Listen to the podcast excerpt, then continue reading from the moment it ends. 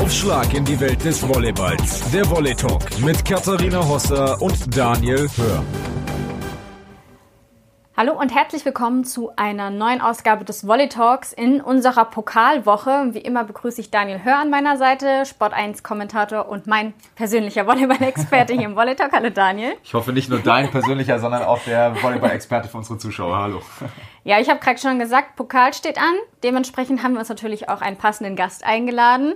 Ähm, denn am Mittwoch steht so ungefähr schon das vorweggenommene Finale im Pokal-Halbfinale bei den Frauen an. Felix Koslowski, Trainer des SSC Palmberg-Schwerin, wird uns gleich Rede und Antwort stehen. Alles rund um dieses Topspiel. Aber die Männer, die haben ja gestern schon losgelegt. Und zwar gab es da zwei leider sehr, sehr klare Siege für die Favoriten. Aber große Freude bei den Dürenern und bei den Berlinern. Dann ist der Pokal für dich so der einfachste Weg zu einem Titel? Ja, das definitiv. Also das leider müssen wir vielleicht auch anordnen, einordnen, leider aus äh, neutraler Sicht. Ja. Man sieht natürlich gerne spannende Spiele, aber das ist dann keine Antipathie gegen Düren und Berlin.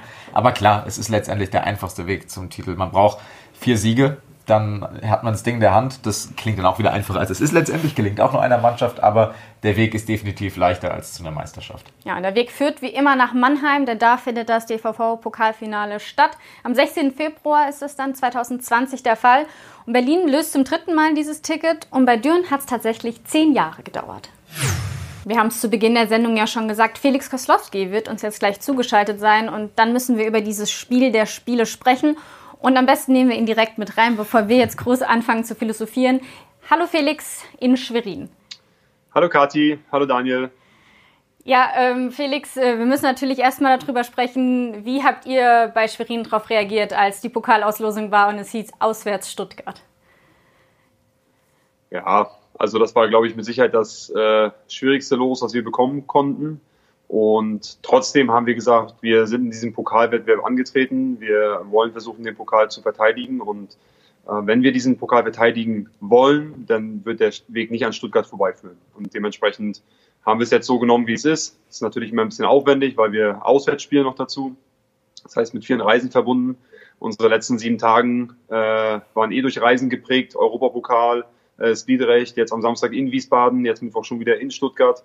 Dementsprechend mussten wir da jetzt äh, klug die Reisen gestalten, damit wir nicht zu viel, ich sag mal, zu viel Kraft und zu viel Energie nur im Bus oder Bahn oder Flugzeug verlieren. Ihr kehrt jetzt das erste Mal zurück zu dem Ort, wo ihr im Mai äh, diesen Jahres die Meisterschaft verloren habt, wenn man so will. Hängt das noch nach? Ist das noch im Kopf drin, dass das jetzt die Rückkehr zum Ort des Verlierens sozusagen ist? Nee, das glaube ich nicht. Also ähm, wir haben auch schon in den letzten, besonders in den letzten zwei Jahren auch oft genug da gewinnen können. Wir hatten ja auch in der Liga äh, schon da gewinnen können. Ähm, und dann glaube ich schon natürlich, so ein Heimvorteil ist schon ein Vorteil, das muss man ganz klar sagen. Ähm, das gibt nochmal ein paar Prozent extra. Aber ich glaube, am Ende kommt es darauf an, wer die bessere spielerische Qualität hat und wer auch in so einem Spiel seine Nerven besser im Griff hat. Und ähm, das sind Faktoren, die wir zumindest auf unserer Seite versuchen können äh, zu beeinflussen und die probieren wir auch zu beeinflussen. Alles andere ähm, ja, können wir nicht beeinflussen, wie wir die Auslosung auch nicht beeinflussen konnten. Ja, es ist, wie gesagt, also letztes Jahr war das das Finale. Ähm, wie geht man denn aber so ein Top-Spiel an? Weil es ist einfach, man weiß, man ist auf Augenhöhe, man ist, sind so die stärksten Mannschaften, die in der Liga sind. Wie geht ihr das als Mannschaft an? Gibt es da vielleicht auch Besonderheiten in der Vorbereitung? Ja, wir wollen jetzt noch nicht alle Geheimnisse verraten. Ähm, aber ich glaube, das Beste, was man tun kann, ist, dieses Spiel versuchen, so äh, normal wie möglich anzugehen. Immer mit dem äh, Hintergedanken, dass dieses Spiel natürlich nicht normal ist für die Spielerinnen, weil die Spielerinnen sind sehr angespannt für dieses Spiel. Beide Mannschaften sind sehr angespannt. Ähm, es ist ein Top-Duell. Äh, Schwerin gegen Stuttgart ist ein besonderes Duell. Es ist das Duell, was die letzten zwei, drei Jahre des deutschen Volleyballs, des deutschen Frauenvolleyballs geprägt hat. Und jetzt in einem Halbfinale schon direkt aufeinander zu treffen. Ähm, beide Mannschaften wollen unbedingt dieses Finale. Ähm, DVV-Pokalfinale ist das Volleyball-Mecker in Deutschland, der Volleyball-Höhepunkt, den wir in Deutschland haben. So dementsprechend möchte da jeder partizipieren, aktiv partizipieren. Und ja, das müssen wir nicht kleiner reden, als es ist, aber trotzdem probieren, äh, Normalität äh, in, im Alltag weiter zu haben in der Vorbereitung auf dieses Spiel. Für viele ist es so, eigentlich für alle Teams in der Liga, außer für euch, die kommen nach Stuttgart und haben da nichts zu verlieren. Das ist ja bei euch dann auch anders. Das macht es ja auch nochmal schwerer, oder? Ja, also ich glaube, jetzt hat Stuttgart mehr zu verlieren, wenn sie zu Hause spielen. Also ähm, ich glaube, beide Mannschaften wissen grundsätzlich, dass es, äh, wer Pokalsieger werden möchte, kommt an dem anderen nicht vorbei. Und die größte Wahrscheinlichkeit, den anderen zu schlagen, ist wahrscheinlich immer zu Hause. So, ähm, dementsprechend ähm, sehen wir es so als das schwerste Auswärtsspiel, was wir hätten bekommen können. Und das ist eine Herausforderung. Beide Mannschaften sind auf Augenhöhe, muss man ganz klar sagen. Und ja, ich glaube, ja, ich glaube, ich glaube, also im Endeffekt ähm, spielt es für uns auch keine große Rolle, aber ich glaube, der, der Druck ist für Stuttgart nicht viel kleiner als für uns. Ihr macht ja auch immer natürlich Gegneranalysen, die sind immer sehr akribisch. Wie seht ihr denn Stuttgart bisher in dieser Saison, ohne uns natürlich jetzt äh, zu verraten, was ihr alles vielleicht schon an Schwachstellen entdeckt habt? Ähm, Sie haben ja zum Beispiel auch äh, den amtierenden Champions League-Sieger geschlagen. Das war ja auch nochmal ein Ausrufezeichen. Da haben Sie auch Ihre kämpferischen Qualitäten gezeigt. Genau, ja, vielen Dank erstmal, dass wir akribisch uns vorbereiten. Ähm, Liebe Grüße an du Olaf. Ja näher, nee, du hast ja auch schon mal näher mit dabei, genau. ähm, ja, klar, also natürlich spricht man bei Stuttgart immer viel über Küste Löwers. Das ist ganz logisch. Das ist die Spielerin, die auch gegen Novara, glaube ich, 29 äh, oder 30 Punkte macht. Ähm, und das ist natürlich gegen eine Mannschaft wie Novara, wenn man die letzte Woche verfolgt haben, die haben auch Clubweltmeisterschaft gespielt, die natürlich ein sehr, sehr hohes Niveau haben, ähm, ist das schon, schon bemerkenswert, muss man, muss man ganz ehrlich sagen. Aber Stuttgart macht natürlich viel, viel mehr aus. Also diese Mannschaft hat äh, ein Konstrukt, äh, was da gebaut worden ist, was in sich einfach sehr stabil ist, wo man sieht, da steckt eine klare Idee dahinter, wie diese Mannschaft zu spielen hat, wie diese Mannschaft ähm, auftritt. Ähm, und dann kommt natürlich eine Crystal Löwers noch dazu. Ähm, und das ist, glaube ich, die große Herausforderung mit Stuttgart. Ja, Crystal Rivers. Genau, da hake ich gerne ein. Crystal Rivers ist ja eine Spielerin, du hast es jetzt auch schon gesagt, die so ein bisschen heraussticht, oder was heißt ein bisschen, die sehr heraussticht, letztendlich beim Allianz MTV Stuttgart. Ist das gleichzeitig vielleicht auch ein Vorteil für euch, weil das zum einen Stuttgart vielleicht etwas ausrechenbarer macht, weil in den engen Situationen der Ball meistens zu Crystal Rivers geht und ihr vielleicht mehr über Variabilität kommt und dementsprechend schwerer auszurechnen seid für die Stuttgarterinnen? Ja, also ich sag mal so, wenn jetzt äh, der Laie jedes Mal zu mir kommt und sagt, naja, gegen Stuttgart ist ja leicht, die müssen nur gegen Crystal Rivers spielen. Ähm, dann sage ich ihm, dass das Problem mit Stuttgart ist, wenn wir äh, nur mit Crystal Rivers gehen und die anderen Spielerinnen, ähm, ich sag mal, nur einen Einerblock haben oder man sie im Block ein bisschen vernachlässigt, dann machen die auch alle Punkte. So, und das ist, glaube ich, die große Herausforderung, was ich am Anfang gesagt hatte. Ähm, Stuttgart ist eine Mannschaft, die äh, sehr, sehr gut ist, die sehr gut aufgestellt ist ähm, und als i-Tüpfelchen haben sie Crystal Rivers dazu. Und das ist schon eine große Herausforderung. Bei uns ist das die Gewichtslage, glaube ich, ein bisschen anders verteilt. Ähm, bei uns kommt es, glaube ich, ein bisschen mehr auf die Tagesform der einzelnen Athleten auch ein bisschen drauf an. Da kann in einem Spiel mal eine Greta Sackmarie das übernehmen, es kann eine Kimi mal übernehmen, es kann eine Mackenzie mal übernehmen. Ähm, wir können auch über die Mitte sehr gut scoren. Also wir sind da vielleicht noch ein bisschen variantenreicher und ähm, ja, wir haben, wir haben in dem Falle nicht so dieses äh, absolute Go-To-Girl, ähm, wie es dann äh, Stuttgart in der Phase hat. Ähm, was ich aber auch nicht schlecht finde, muss ich ehrlich sagen. Ich finde das äh, eigentlich auch sehr, sehr angenehm, dass es so ist. So, wir sind nicht in einer so großen Abhängigkeit, sage ich mal, wie, wie es dann Stuttgart vielleicht in einigen Momenten ähm, gerade ist. Du hast jetzt gerade schon euren Kader so ein bisschen angesprochen, die verschiedenen Positionen. Wenn man äh, den internationalen Wettbewerb anschaut, fällt auf, letztes Jahr habt ihr Champions League gespielt, genau wie Stuttgart. Dieses Jahr spielt ihr keine Champions League mehr. Habt ihr euren Kader auch darauf ein bisschen anpassen müssen, eben, dass ihr nicht mehr Champions League spielt? Nee, also erstmal war es natürlich eine große Enttäuschung für uns, dass wir keine Champions League spielen können, weil ich glaube, ähm, die Mannschaft hier hat letztes Jahr auch gezeigt, dass sie absolut Champions League würdig sind. Wir haben ähm, jedes Heimspiel hier gewonnen. Wir haben unter anderem Corneliano Scandici letztes Jahr hier zu Hause geschlagen, auch mit drei Punkten jeweils. Und wir haben ja, ich sag mal, einen Kern dieser Mannschaft oder einen großen Teil dieser Mannschaft auch behalten können. Und ich glaube, auch dieses Jahr hätte diese Mannschaft sehr gut in der Champions League spielen können. Ähm, wir haben bis zum letzten Moment gehofft, dass wir irgendwie noch da reinrutschen können. Und dementsprechend haben wir auch unabhängig davon unsere Mannschaft gebaut. Also wir haben unsere Mannschaft so gebaut, wie wir es im Rahmen unserer Möglichkeiten halt machen konnten und wie wir die beste Mannschaft bauen konnten. Und ähm, ich glaube, trotz alledem haben wir es auch nach dem Weggang vor zwei Jahren mit Luisa, dem Weggang mit äh, Jennifer Gertis, ähm, das war natürlich große Spielerinnen hier, die, ähm, ich sag mal, viel Verantwortung getragen haben, die viel äh, für diesen Verein geleistet haben. Haben wir es trotzdem geschafft, glaube ich, ähm, das Niveau sehr hoch zu halten. Und ähm, ja, also das war jetzt unabhängig von Champions League oder CV Cup, äh, was für eine Mannschaft wir jetzt hier haben. Du hast gerade die Abgänge schon angesprochen. Ähm, unter anderem war ja auf der ähm, Außenposition mit ähm, Jennifer Gertis eigentlich eine Spielerin gesetzt, auch als Kapitänin. Ähm, eine Spielerin, die wir jedenfalls das Gefühl haben, die davon profitiert, ist eben Greta Schakmari, die ähm, eine Wahnsinnssaison spielt. Hat das ihr, ähm, ohne jetzt Jenny nahe treten zu wollen, gut getan, dass Jenny weg ist? Na klar, also es ist im Endeffekt ja immer so, ne? wenn Spielerinnen wie vor zwei Jahren Luisa Lippmann, äh, jetzt Jennifer Gertis, wenn die den Verein verlassen, ähm, dann kommen natürlich erstmal vom Papier große Lücken auf. Und das gibt aber immer eine Möglichkeit für eine Spielerin, in diese Lücken wieder ähm, hereinzutreten und da drin auch zu wachsen, auch in ihren Rollen zu wachsen. Und ähm, ja, wie du es gerade angesprochen hast, Greta ähm, ist sehr, sehr gut in ihrer Rolle gewachsen. Und ich muss ehrlich sagen, also ähm, Greta war eine Spielerin, die in der ersten Sechs gespielt hat in der Saison ähm, 17, 18, äh, ist deutscher Meister geworden auf dem Feld als erste Sechs. Ähm, dann kam Mackenzie Adams dazu, dann ist sie, äh, dann wurde sie eine Wechselspielerin, ist sie auf die Bank gegangen, ist trotzdem bei uns geblieben und hat, glaube ich, dementsprechend auch verdient, diese Möglichkeit zu bekommen und diese Chance zu bekommen. Und ähm, das habe ich auch mit ihr besprochen damals und die hat sie jetzt bekommen. Und ja, was soll ich sagen? Sie zahlt es mehr als zurück bis jetzt. Eine Sache, die wir auch ein bisschen äh, im Internet gefunden haben, dank Social Media, ist man ja gefühlt immer sehr, sehr, sehr, sehr nah dabei an den Mannschaften. Ähm, und gerade äh, bei den Schweriner Mädels hat man das Gefühl, dass da richtiger Team Spirit ist, dass sie sehr, sehr viel miteinander machen, äh, jetzt auch gerade Weihnachtsmarktzeit. Ähm, verstehen die Mädels sich wirklich so gut, wie das so scheint? Was soll ich jetzt sagen? Also, nein, also natürlich die Spielerinnen kennen sich äh, jetzt schon über einen längeren Zeitraum, das muss man auch ganz klar sagen. Und ich glaube auch, ähm, dass wir eine, eine, sehr gute Chemie hinbekommen haben mit den Spielerinnen. Ich glaube, dass ähm, sehr viel Respekt miteinander da ist für die, für die Leistungen, die sie bringen. Ähm, sei es für die Spielerinnen, die viel spielen, für die Spielerinnen, die manchmal nicht so viel spielen, die jetzt dazukommen, ähm, haben wir es, glaube ich, geschafft, eine gute, eine gute Harmonie zu schaffen. Und ja, denn wir sind erfolgreich, das kommt natürlich noch dazu. Ähm, das hilft bei sowas. Ein paar Leute sind verrückt, auch ähm, in dem positiven Sinne natürlich. Und ich glaube, dieser gesamte Mix äh, macht es halt am Ende aus. Und ja, klar, ich als Trainer freue mich natürlich auch, wenn sie ähm, so viel Zeit auch außerhalb miteinander verbringen und auch so gut miteinander zurechtkommen. Das ist natürlich nie eine Bedingung für eine gut funktionierende Mannschaft, muss man auch ganz klar sagen.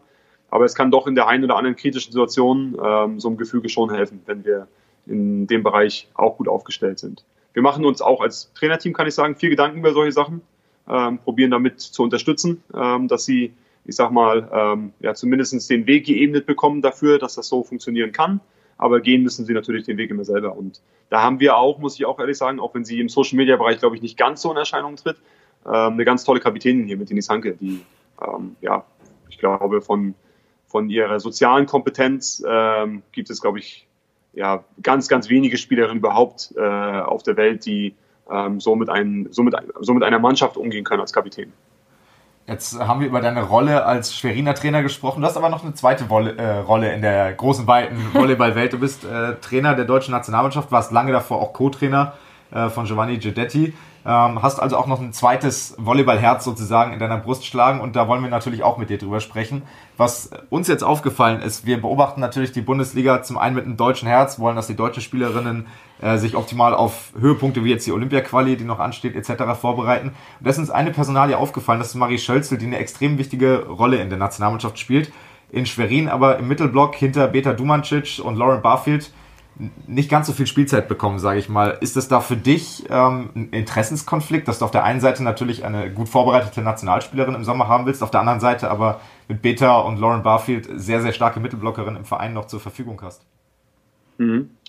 Ähm, also im Endeffekt ist es ja so, in, in allen Mannschaften, wo ich arbeite als Trainer, ähm, entscheidet natürlich ganz klar die Leistung. Das muss man ganz klar sagen. Und ähm, danach wählen wir die Spielerin aus, danach stelle ich die Spielerin in Schwerin auf, danach stelle ich die Spielerin in der Nationalmannschaft auf. Und äh, Marie hat einen überragenden Sommer gespielt in der Nationalmannschaft mit einem Höhepunkt bei einer Europameisterschaft, wo sie, glaube ich, absolute Topleistung äh, gezeigt hat. Und das nach einem Jahr, wo sie nach dieser Verletzung zurückkam, die sie kurz vor der Weltmeisterschaft hatten, das war gar nicht so zu erwarten, ähm, dass, das, dass das von Anhieb so gut äh, werden wird. Und ja, die Belastung in so einem Sommer ist natürlich extrem hoch, auch auf eine Spielerin wie Marie. Marie ist immer noch eine junge Spielerin, das darf man nicht vergessen, auch wenn sie jetzt schon ein paar Jahre, äh, ich sag mal, bei einem Top-Club äh, unter Vertrag ist und schon viele Höhepunkte mitgemacht hat. Aber es gibt immer Höhen und immer Tiefen in so einer, in so einer Saison und über so einen Saisonverlauf. Und äh, man hat schon ein bisschen Müdigkeit auch gespürt, äh, als man von so einer Europameisterschaft zurückgekommen ist. Das war natürlich ein unglaublich emotionales Event für uns. Und ja, das ja, das gilt halt quasi daran zu arbeiten, muss man ganz klar sagen. Und ähm, ja, also wir äh, geben, glaube ich, oder ich gebe jedem immer die Möglichkeit und Marie kriegt auch ihre Möglichkeiten, macht das auch gut und trainiert auch gut und trainiert auch auf einem sehr hohen Niveau.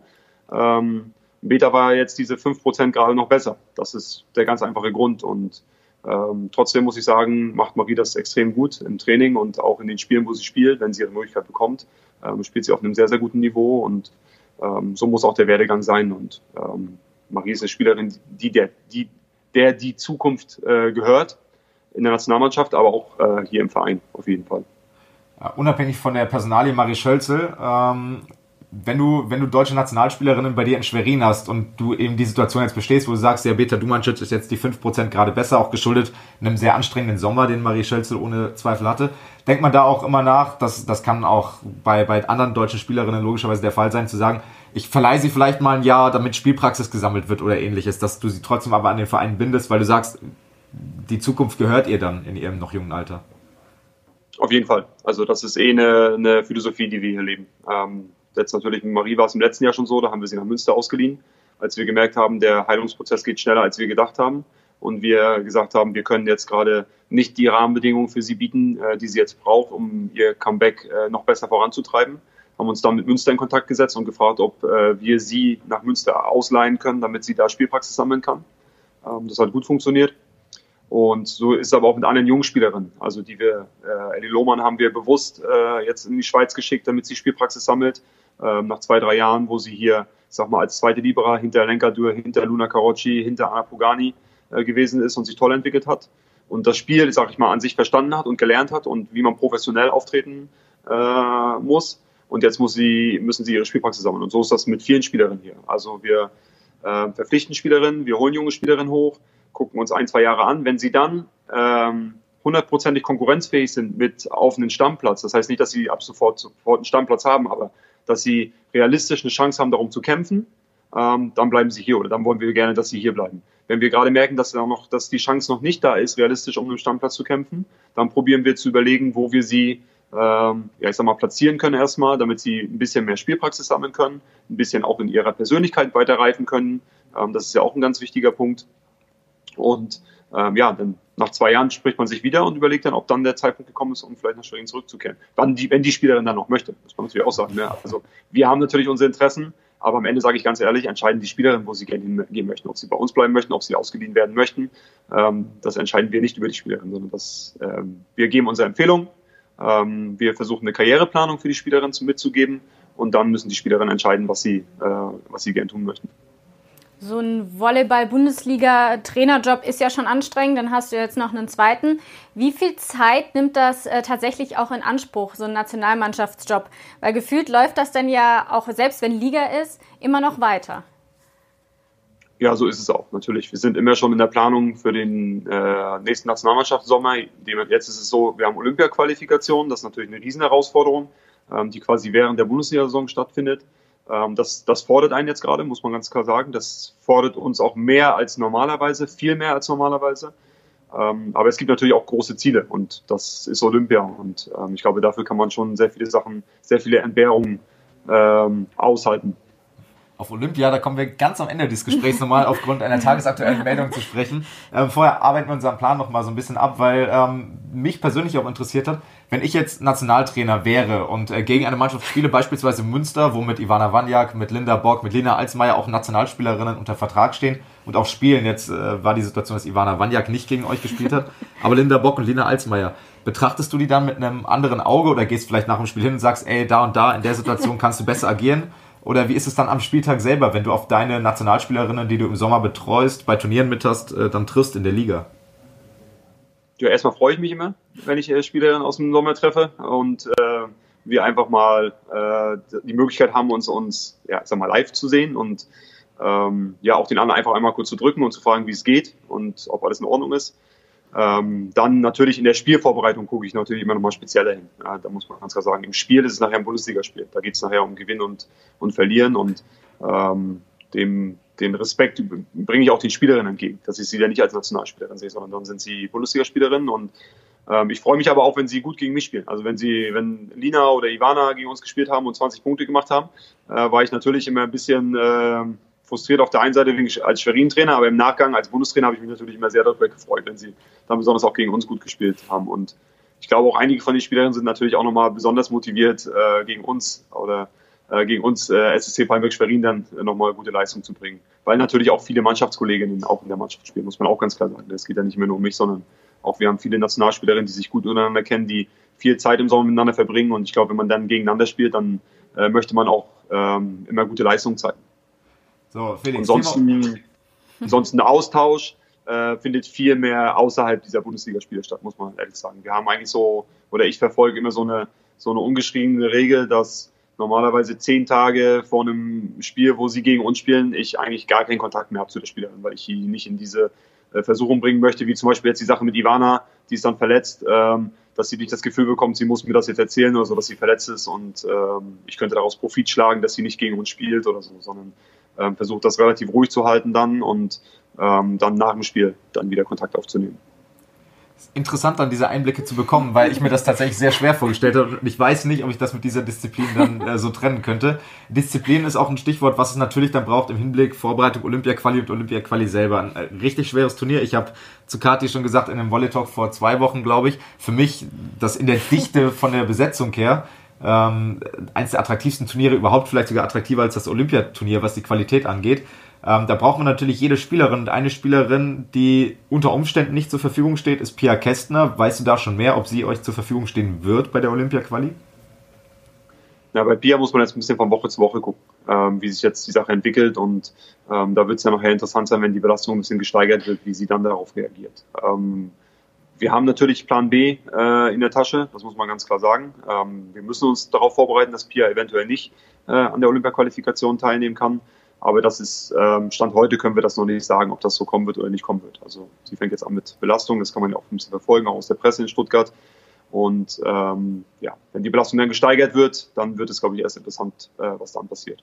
Und dann ist Pia auch noch, muss man auch ehrlich sagen, Pia ist noch eine sehr junge Spielerin auch, die, ähm, glaube ich, noch eine lange und tolle Karriere vor sich hat. Und da muss man auch mal ein bisschen mit Fingerspitzengefühl und Sensibilität an die ganze Sache rangehen, weil wir wollen ja auch, dass sie äh, nicht nur an der Olympia-Quali spielt und vielleicht eine Saison in Stuttgart zu Ende spielt, sondern wir wollen ja am Ende, dass Pia im besten Fall noch zehn Jahre, äh, zwölf Jahre, 15 Jahre, ähm, wenn ich die Brasilianer immer sehe, wie alt die oder wie erfahren die äh, schon immer sind, wenn die hinaus Feld gehen. Ähm, wir wollen sie ja noch länger sehen und ähm, das, das steht, glaube ich, erstmal im, im Vordergrund. Du hast Plan B jetzt schon angesprochen, den habt ihr in der Tasche. Da gibt's mit Denise Imudo, fällt mir gerade ein, gibt's eine junge deutsche Zuspielerin, Magda Gricker, die zwischenzeitlich gesagt hat, nee, also ich will mich erstmal ein bisschen entfernen vom Volleyball, jetzt ist sie doch wieder in der Liga dabei. Ähm, kannst du denen schon sagen, wer Plan B wäre? also ich glaube, intern haben wir schon ein paar Sachen besprochen. Ähm, aber die, die werde ich euch vielleicht nochmal off the records erzählen. Alles klar. Ja, da werden wir dich dann darauf festnageln, wenn wir dich das nächste Mal sehen. Lass uns mal objektiv wirklich jetzt mal auf dieses Olympia-Quali-Turnier schauen. Daniel hat es schon gesagt, es ist unglaublich attraktiv, was da für Mannschaften spielen. In der deutschen Gruppe haben wir die Türkei, Belgien und Kroatien. Ganz objektiv, jetzt mal aus deiner Sicht, wie stehen die Chancen für Deutschland? Naja, also erstmal haben wir eine, glaube ich, sehr interessante Gruppe, in der wir da starten. Ähm, Türkei, klar, einer der absoluten Top-Favoriten auf diese Olympia-Qualifikation. Ähm, neben Holland, das sind die zwei, ähm, die man, glaube ich, an erster Stelle nennen muss. Und dann kommt Deutschland, Polen, ähm, Belgien, die, finde ich, eine tolle EM gespielt haben. Kroatien, die haben fast äh, im Achtelfinale damals äh, die Türken in Ankara aus dem Turnier geschmissen. Ähm, Bulgarien, Aserbaidschan, also ja, wie ihr vorhin schon gesagt habt, dieses Turnier hat so viel Qualität, ähm, dass es, glaube ich, auf ganz, ganz viele Kleinigkeiten ankommen wird. Wie kommen erstmal die Spielerinnen alle zurück von ihren Vereinen? Ähm, wie ist der Fitnesszustand? Wie ist, wie ist der mentale Zustand? Das ist auch ein ganz wichtiger Aspekt. Wie läuft die Saison für die Spielerin bis jetzt? Ist sie erfolgreich? Ist sie nicht erfolgreich? Ähm, wie laufen, werden die Vorbereitungen laufen? Ähm, ja, also wir versuchen ganz viele Kleinigkeiten ganz äh, äh, oder wie sagt man, sehr, sehr richtig zu machen. Daran arbeiten wir. Deswegen ist diese Zeit jetzt auch gerade sehr intensiv in der Vorbereitung auf diese Olympia-Quali, weil wir wollen wirklich keine, äh, nichts dem Zufall überlassen, sagen wir es mal so, um uns wirklich bestmöglich vorzubereiten auf dieses Turnier. Und ja, dann, ja, dann in der Vorrunde versuchen, jedes Spiel zu gewinnen, ähm, um die bestmögliche Ausgangsposition zu haben, natürlich, um ein gutes Halbfinale zu bekommen. Aber am Ende wirst du alles wahrscheinlich du wirst mindestens zwei, drei von den Großen musst du schlagen, um überhaupt äh, über Olympia nachdenken zu können. Die Situation könnte sich jetzt dramatisch ändern. Kurz vor der Sendung, wir haben jetzt Montag, was haben wir, fünf nach halb eins. Ähm, würde sagen, Viertel vor zwölf kam die Push-Meldung. Olympia-Ausschluss äh, des russischen Teams für vier Jahre. Das betrifft natürlich dann auch den Volleyball. Die äh, russischen Volleyballerinnen waren schon für das Turnier, äh, für das Olympia-Turnier Turnier qualifiziert. Das ist jetzt ein europäischer Startplatz und man kann sagen, alle Wege führen nicht nach Rom, aber zumindest nach Europa, was den, äh, den Ersatzstartplatz angeht. Gesetzt dem Fall, die FIVB würde jetzt bekannt geben, hey, es werden zwei Olympiatickets ausgespielt bei diesem Turnier. Gibt es da eine andere Herangehensweise? Weißt du schon mehr? Ähm, wie sind deine Gedanken jetzt zu dieser Olympia-Absage oder diesem Olympia-Verbot für die russischen Athleten? Ja, also erstmal, ich habe es auch gerade erst gelesen, äh, muss ich dazu sagen. Ich kann das gar nicht gerade richtig beurteilen, weil ich kann mir vorstellen, das geht das erstmal wieder über drei, vier andere Instanzen noch. Also so endgültig äh, sehe ich diese Entscheidung irgendwie noch gar nicht, weil ähm, es gab schon öfter diese Androhungen, es gab auch äh, Entscheidungen, es gab vor Rio ein Riesenthema und am Ende ähm, waren sie immer da gefühlt. So, dementsprechend weiß ich noch nicht so richtig, was ich darauf geben soll. Ähm, sollte es wirklich zwei Plätze für Europa geben, steigt die Motivation natürlich nochmal viel mehr. Bei, aber bei allen Mannschaften. Natürlich, weil die, die Chance hat sich einfach nochmal um 100 Prozent äh, vergrößert, sich nochmal für Olympia zu qualifizieren. So. Dementsprechend die logische Konsequenz wäre wahrscheinlich, dass Europa einen weiteren Startplatz bekommt. Ähm, dadurch, dass Russland natürlich ein Europäer gewesen ist, die Leistungsdichte, glaube ich, in Europa im, im Volleyball Frauen und Männer extrem hoch ist gerade. Aber man weiß ja, dass in diesen sportpolitischen Fragen nicht immer nur die, äh, ja, die logischen äh, Sachen eintreten, sagen wir es mal so.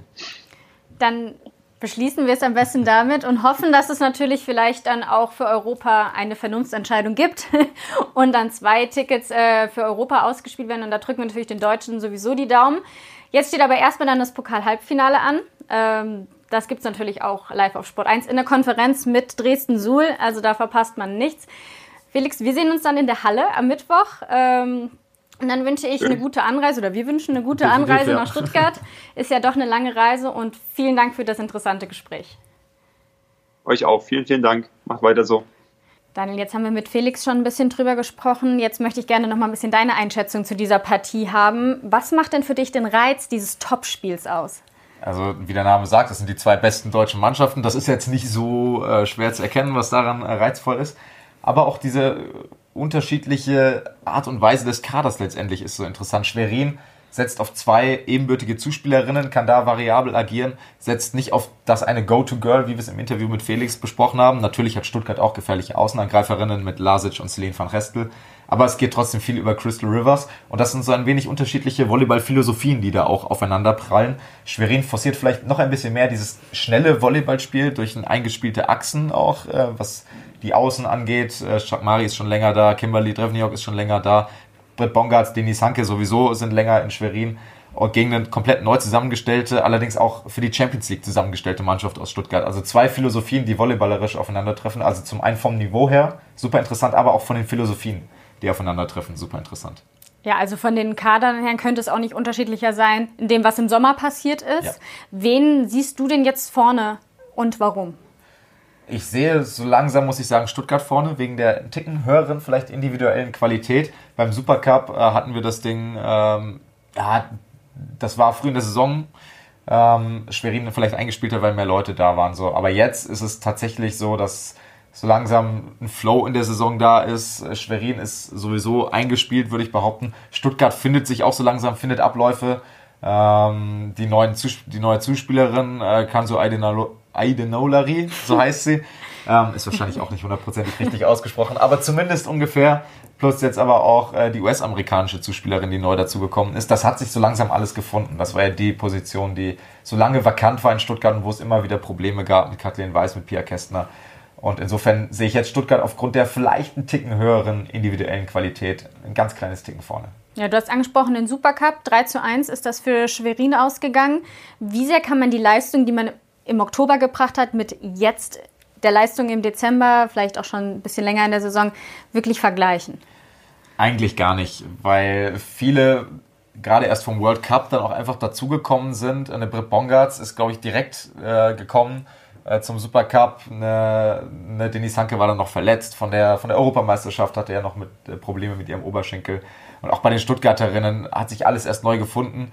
Also das war dann wirklich ausschlaggebend, dass Schwerin gewonnen hat, dadurch, dass eben die Achse da, eine Beta Dumancic, eine Greta Schakmari, wir sehen sie im Hintergrund, Mackenzie Adams etc., die alle schon äh, die Saison vorher da waren, die hatten schon Automatismen. Das hatte Stuttgart nicht. Da ist im Prinzip alles neu gewesen auf dem Feld. Ob es eine Celine Verrestel, eine Juliette Lohaus war im Mittelblock und wie sie alle heißen.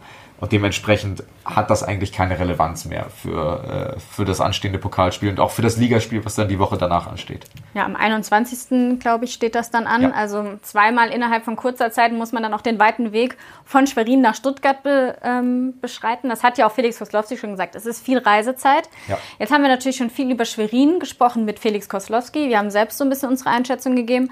Wir sollten uns auch noch ein bisschen mit Stuttgart befassen, ähm, denn am Anfang der Saison standen da noch ein paar Fragezeichen.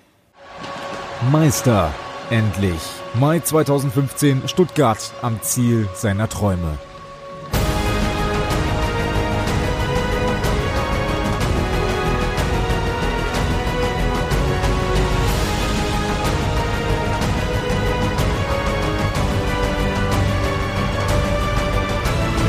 Nur wenige Monate später sah sich der Allianz MTV Stuttgart allerdings einem kleinen Scherbenhaufen ausgesetzt. Kathleen Weiß, eigentlich als neue Kapitänin verpflichtet, gibt kurzfristig ihr Karriereende bekannt, will sich beruflich umorientieren. Pia Kästner, das deutsche Zuspieltalent und entscheidender Faktor zum Gewinn des Titels vergangene Saison, zahlt einem langen Sommertribut, fällt mit Rückenproblemen auf unbestimmte Zeit aus. Auch die Generalprobe der Saison geht gegen Schwerin mit 1 zu 3 in die Hose. Ist Stuttgart überhaupt ein Meisterschaftskandidat? Die klare Antwort ja. Die Schwaben haben ihr Team komplett umgebaut. Aus einem Top-Bundesliga-Kader ist ein Champions League-Kader geworden. Mit Celine van Restel und Juliette Lohaus kommen zwei der vielleicht interessantesten Spielerinnen aus Belgien und den Niederlanden nach Stuttgart. Mit Crystal Rivers konnte man außerdem die herausragende Spielerin der Volleyball-Bundesliga halten. Außerdem erwies sich die kurzfristige Verpflichtung von Kansu Aydonulari als Glücksgriff. Die Türkin präsentiert sich als stabilisierender Faktor im Zuspiel. Mittlerweile ist der Meister wieder in Fahrt, schlug zuletzt in der Champions League sogar Titelverteidiger Novara. Ein Novum. Stuttgart ist voll da, die Liga darf wieder zittern. Über das Halbfinale Stuttgart-Schwerin haben wir jetzt schon viel gesagt. Wir wollen aber auch das zweite nicht außer Acht lassen. Das Absolut. ist Dresden gegen Suhl. Man muss ja leider sagen, wenn man auf die Tabelle schaut, sieht man auch, Suhl hat noch keinen Sieg in der Volleyball-Bundesliga, steht trotzdem unter den besten vier Mannschaften im Pokal. Sie sind so ein bisschen der Underdog, den man ja auch oft in anderen Pokalwettbewerben dann ähm, sieht, der es so irgendwie schafft, die Großen zu ärgern. Könnten Sie jetzt an Dresden dann aber dann wirklich so ihr Ende erreichen? Davon gehe ich ehrlich gesagt aus. Also es reicht dann eben ein gutes Spiel. Sie haben im Viertelfinale die Roten Raben Vilsbiburg geschlagen. Das war mit Abstand ihr bestes Saisonspiel, würde ich behaupten. Und die Roten Raben mit Sicherheit auch nicht an ihrem besten Tag ähm, im Viertelfinale. Und das reicht eben schon in Anführungsstrichen, um dann in so ein Halbfinale einzuziehen. Und Suhl, wenn man sich mal die Fakten anschaut, in der Liga noch ohne Sieg fünf Sätze bisher gewonnen erst. Davon einer gegen Dresden übrigens am Anfang der Saison.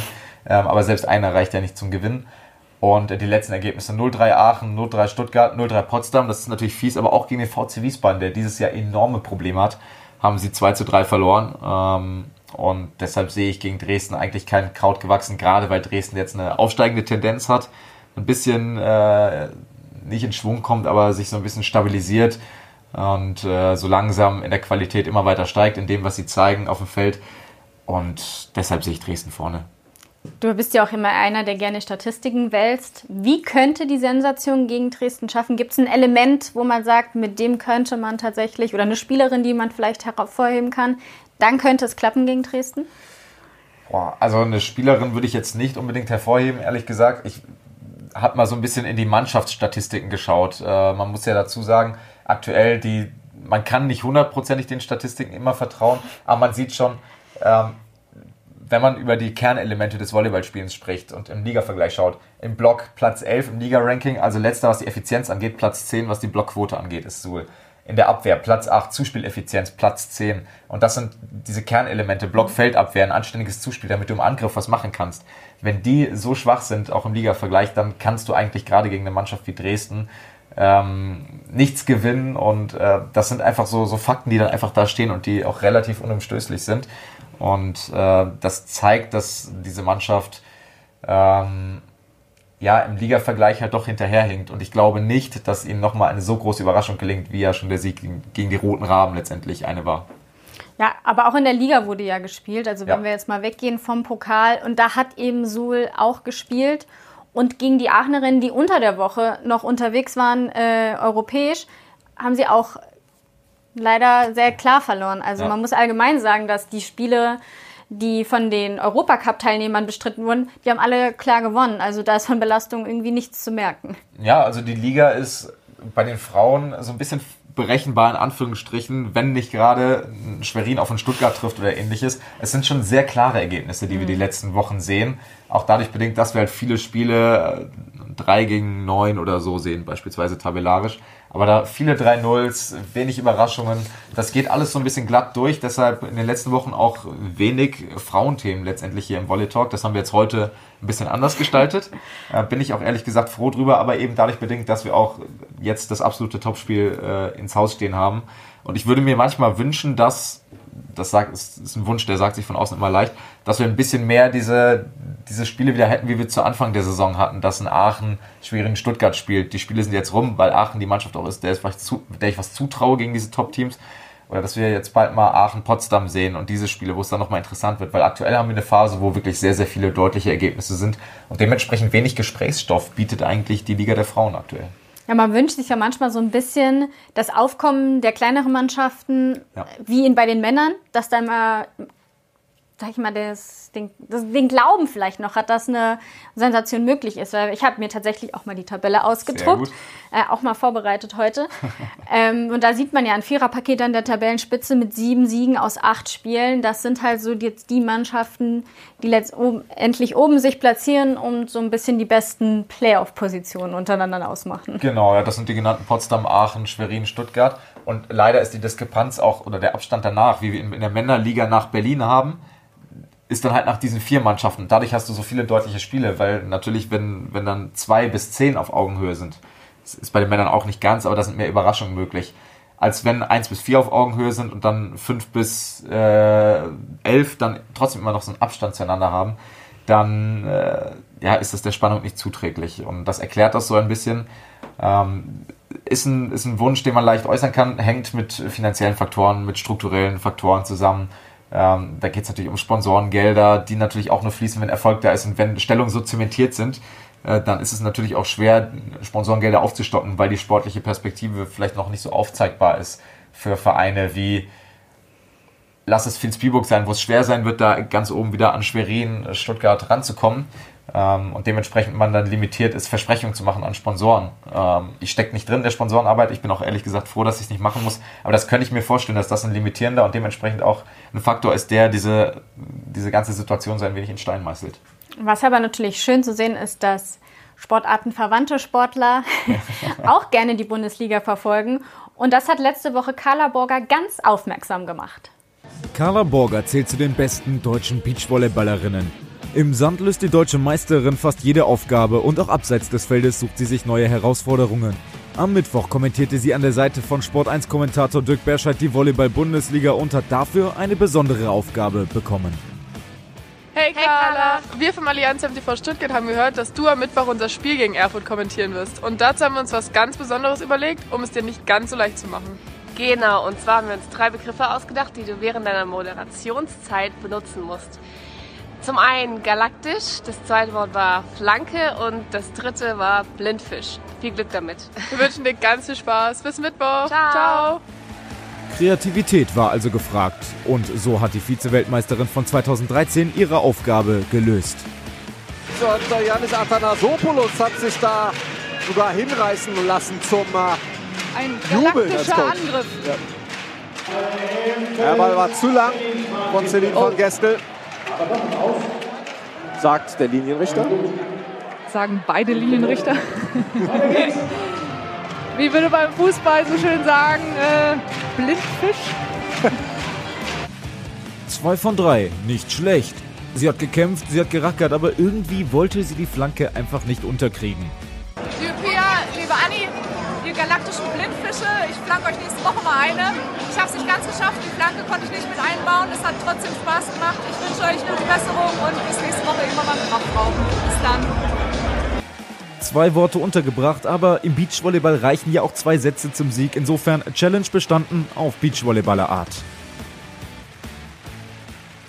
Knapp gescheitert, Carla Borger. Wir hatten also einige Ideen, wie sie Flanke hätte noch mit einbringen können. ähm, aber gut, da vielleicht kriegt sie ja nochmal die Chance, nächstes Mal ihre Challenge auch erfolgreich abzuschließen. Ich wollte gerade sagen, das ist ja eine, eine, eigentlich ein schöner, ein schöner Moment, wo man sie wieder einladen kann an den Co-Kommentatorenplatz. Genau, vielleicht machen wir das ja auch am Mittwoch. Ich habe gehört, da wird sie auch in der Halle sein. Vielleicht kommt sie ja spontan dann mal am Mikro vorbei, wenn dann das Pokal-Halbfinale der Frauen ansteht. Ab 18 Uhr gibt es da Stuttgart gegen Schwerin und dann auch in der Konferenz Dresden gegen Suhl. Also da verpasst man nichts. Es gibt auch Einzelstreams, wer jeweils lieber den anderen Verein vielleicht verfolgen möchte. Da sind dann unsere Kommentatoren Dirk Berscheid und Hans-Joachim Wolf für Sie da. Und ich hab's fast vergessen. Wir haben noch ein Topspiel diese Woche. Absolut. Obwohl Was du jetzt eins? wahrscheinlich wieder sagst, ja, aber Berlin, die sind so stark. Ja, es ist, sagen wir so, es ist ein Klassiker. Das, ist, das Okay. trifft auf jeden Fall zu. Dann einigen wir uns am, Und es ist eins gegen zwei. dann einigen wir darauf. Es gibt einen Klassiker am Samstag ab 17.55 Uhr. Friedrichshafen gegen Berlin. Also das ist ein Leckerbissen für alle Volleyballfans. So oder so. Definitiv. Also da gerne einschalten. Und wir verabschieden uns und hoffen, dass wir uns dann bald wiedersehen im Volley Talk. Ciao. Aufschlag in die Welt des Volleyballs. Der Volley Talk mit Katharina Hosser und Daniel Hör.